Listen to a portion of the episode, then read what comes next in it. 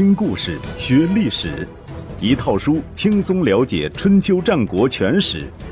有声书《春秋战国真有趣》，作者龙震，主播刘东，制作中广影音，由独克熊猫君官方出品。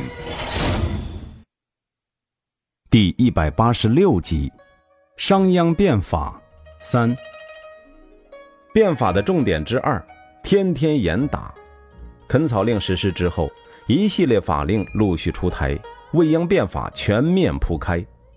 可以肯定的是，未央在秦国颁布的法令基本上以李悝的法经为基础，但是加入了很多创新的内容，大大超越了李悝。总的来说，管得更宽了，管得更严了。前面说过，秦献公年间。秦国已经实施户籍法，按五家为义务的方法编制全国户籍。未鞅则在此基础上建立了相互告发和同罪连坐的连坐制度。简而言之，一人犯法，全家有罪，邻居受牵连。对罪情知情不报者或者藏匿罪犯者，处以腰斩之刑，全家财产充公。但是如果有人向官府告发罪行，则告发的人不仅可以免罪，还能受到重赏，赏格等同于在战场上获得敌人的首级。连坐法一经颁布，秦国人人自危，学习法律的自觉性大幅提升，与违法犯罪现象做斗争的积极性空前高涨。在互相检举揭发这件事上，未央无疑是始作俑者。此后两千余年。历朝历代的统治者都将连坐法视为统治人民的不二法门。在量刑方面，未央主张轻罪重罚，认为这样可以使得国人连轻罪也不敢犯，重罪就更不敢犯。比如说，偷牛马者死刑，因为牛马是生产资料；一步超过六尺者重罚，罪名是什么呢？是破坏度量衡。往街上倒垃圾者，情形，也就是往脸上刺字。倒垃圾影响他人，容易引起争斗，而私斗在秦国是绝对禁止的。总之，在未央的治理之下，秦国天天都是严打，每个人都是小心翼翼的，连吐口痰都要三思而后行。但是严打的成绩是显著的。新法推行后，秦国。道不拾遗，乡邑大治，民勇于攻战，怯于私斗，成为当时治安最好的国家。不消说，变法的手也伸向了军队。未央大刀阔斧改革了秦国的等爵制度，将爵位分为二十个等级，由下而上分别是：第一级公士，第二级上造，第三级簪国，第四级不更。这四级相当于原来的士，第五级大夫，第六级官大夫，第七级公大夫，第八级公城，第九级武大夫。这五级相当于原来的大夫。第十级左庶长，第十一级右庶长，第十二级左更，第十三级中更，第十四级右更，第十五级少上造。第十六级大上造，第十七级四车庶长，第十八级大庶长，这九级相当于原来的卿。第十九级关内侯，第二十级列侯，或称为彻侯，是原来没有的，相当于诸侯。每一个等级都是与军功挂钩，无论贵族还是平民，都站在了同一起跑线上。根据军功来享受爵制。军功的计算很简单，以在战场上斩获的敌人首级多少来确定。凡是斩得敌国甲士首级一颗者，赐爵一级，赏田一顷，赏宅基地九亩，配备跟班一名。如果不要这些赏赐，想要做官的，可以当俸禄五十石的官。如果斩得五个甲士首级，不但可以升爵，还可以升官，累功做到大夫，便可以当县长。国家还赏赐六个奴隶，那就相当舒服了。当然，所谓甲士也不是一般的敌人，至少是魏国的五族这一级别的战士。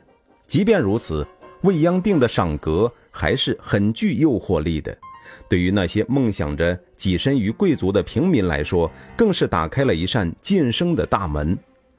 这个政策一推行，秦国的士兵就像打了鸡血一般，在战场上突然变得活跃起来。不但想打仗、敢打仗，而且敢打硬仗，专挑敌人的精锐部队进攻，前仆后继，虽死无悔。秦国人狠的名声就是从那个时候获得的。有赏就有罚，连坐罚也被引入军中。在秦国军队中，五人为一伍，由伍长统帅；五十人为一屯，设有屯长；在上则有统领百人的百将，统领五百人的五百主等。一伍中，如果有一个人在战场上逃跑，其余四个人就要受刑罚。但是，如果谁能斩得敌人首级一颗，本人就可以免除刑罚。屯以上的部队都设有斩首指标，以屯为例，如果在一场战斗中得不到一颗敌人首级，屯长和百将都是要被杀头的；如果得到敌人首级三十三颗以上，则算是完成了国家下达的任务，屯长可以升爵一级。军队围攻敌人的城池，斩首级八千颗以上，或在野战中斩首级两千颗以上。整支军队统统有赏，所有军官都升爵一级。未央还建立了短兵制度，短兵即卫队，每个五百主有短兵五十人，率千人的将领和享受千石俸禄的县令都有短兵一百人。国尉有短兵一千人，大将有短兵四千人。如果将官战死，全体短兵都要受刑罚。当然。如果某位短兵得到敌人首级一颗，本人也是可以免罪的。相对于孙武、吴起等人而言，未央在军事方面显然稍逊一筹，但是他通过制度设计弥补了这一缺憾。而这些制度的核心内容只有两个字，就是赏与罚。赏要赏得令人眼红，罚要罚得让人胆寒。隐藏在秦国人身上的狼性就这样被激发出来了，这种狼性造就了一个无比强大的秦帝国，也为他的灰飞烟灭埋下了伏笔。变法的重点之三：土地改革。俗话说：“是骡子是马，拉出来溜溜。”公元前三五八年，秦国对韩国发动了进攻，秦军大败韩军于西山。也就是河南省的熊耳山。三晋之中，韩国最弱，因此这一战的胜利并不能充分体现未央变法的成绩。打败韩国算什么呀？有本事找魏国去练练。朝中甚至有这种风言风语。秦孝公何尝不想打败魏国？做梦都想。当初他招贤纳士，力主变法，不就是为了从魏国手里收复河西失地吗？然而，无论是他还是未央，都有一个清醒的认识，那就是魏国的实力仍然远在秦国之上。如果没有合适的机会就贸然进攻，只怕费力不讨好。《孙子兵法》第四篇第六条记载：“胜兵若以义称诸，败兵若以诸称义。胜者之战，若决积水于千仞之溪者，行也。”亿与铢皆为计量单位，一亿为二十四两，一铢为二十四分之一两，二者相差五百七十六倍。孙武的意思，只有实力对比完全对我方有利的情况下，才能够主动进攻，而且攻势一旦发动，就要像从千仞高山上掘开积水一样，飞流直下，给予敌人致命一击。未央在静静的等待。等待一个能够让秦国人痛痛快快打一场大仗的机会。这一等就是四年。四年间，魏国的形势有了新的变化。一位名叫庞涓的青年将领脱颖而出，带领魏军东征西讨，攻城略地，所向披靡。其势头之劲，远远超过老将公叔痤，堪比当年的吴起。魏国无疑变得更加强大了。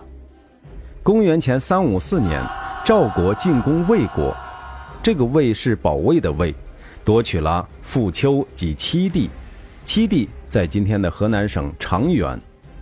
自魏武侯时代开始，魏国就一直依附于魏国。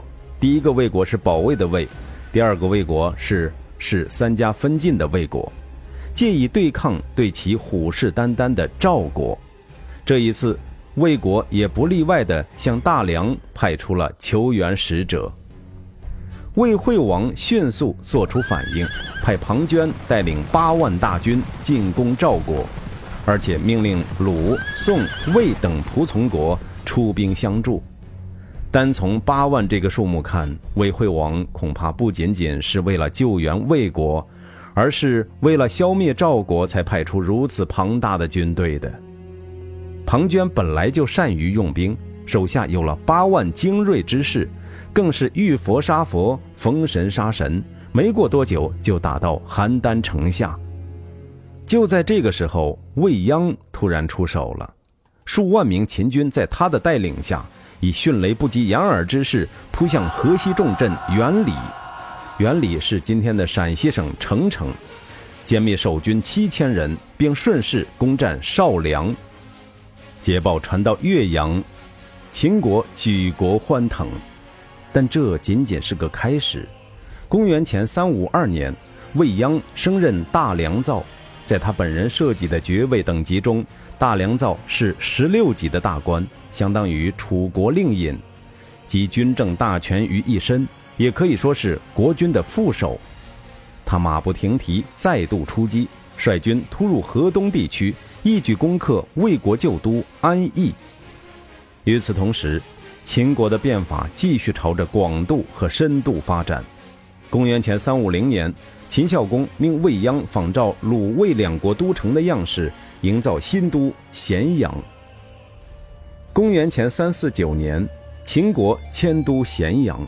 并颁布了一系列新的变法命令，其中最著名的有四条。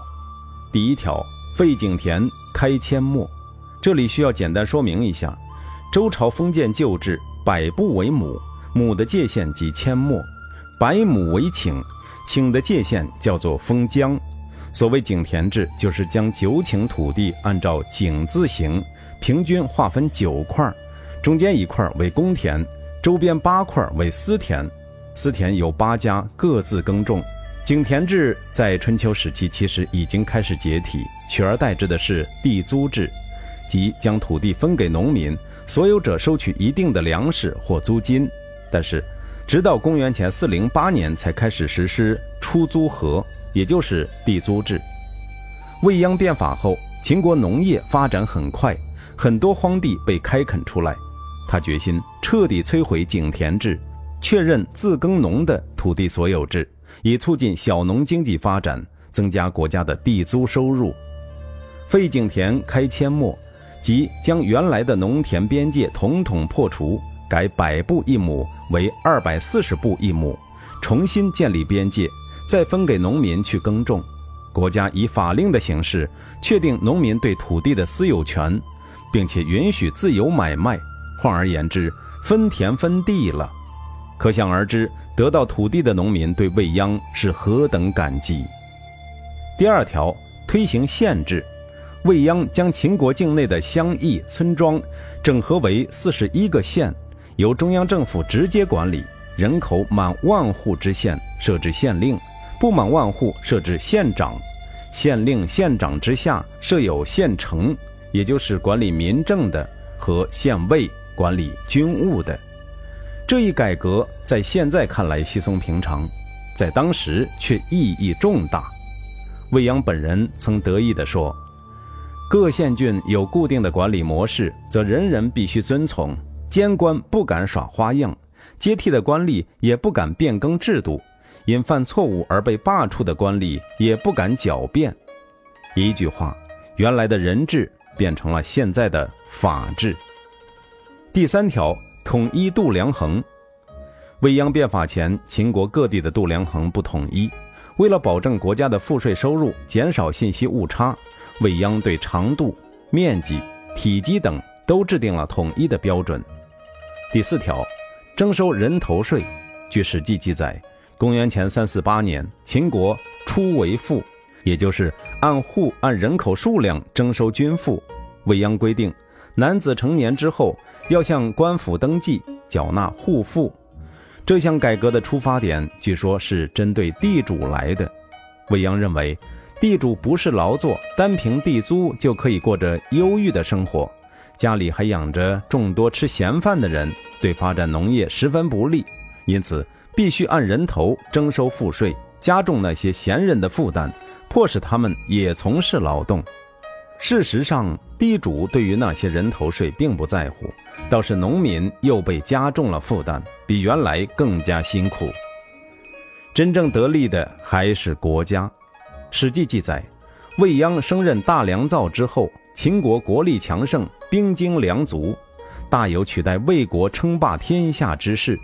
秦孝公十九年，也就是公元前三四三年，天子智伯，即当时的天子周显王，派使者赐予秦孝公“伯”的称号。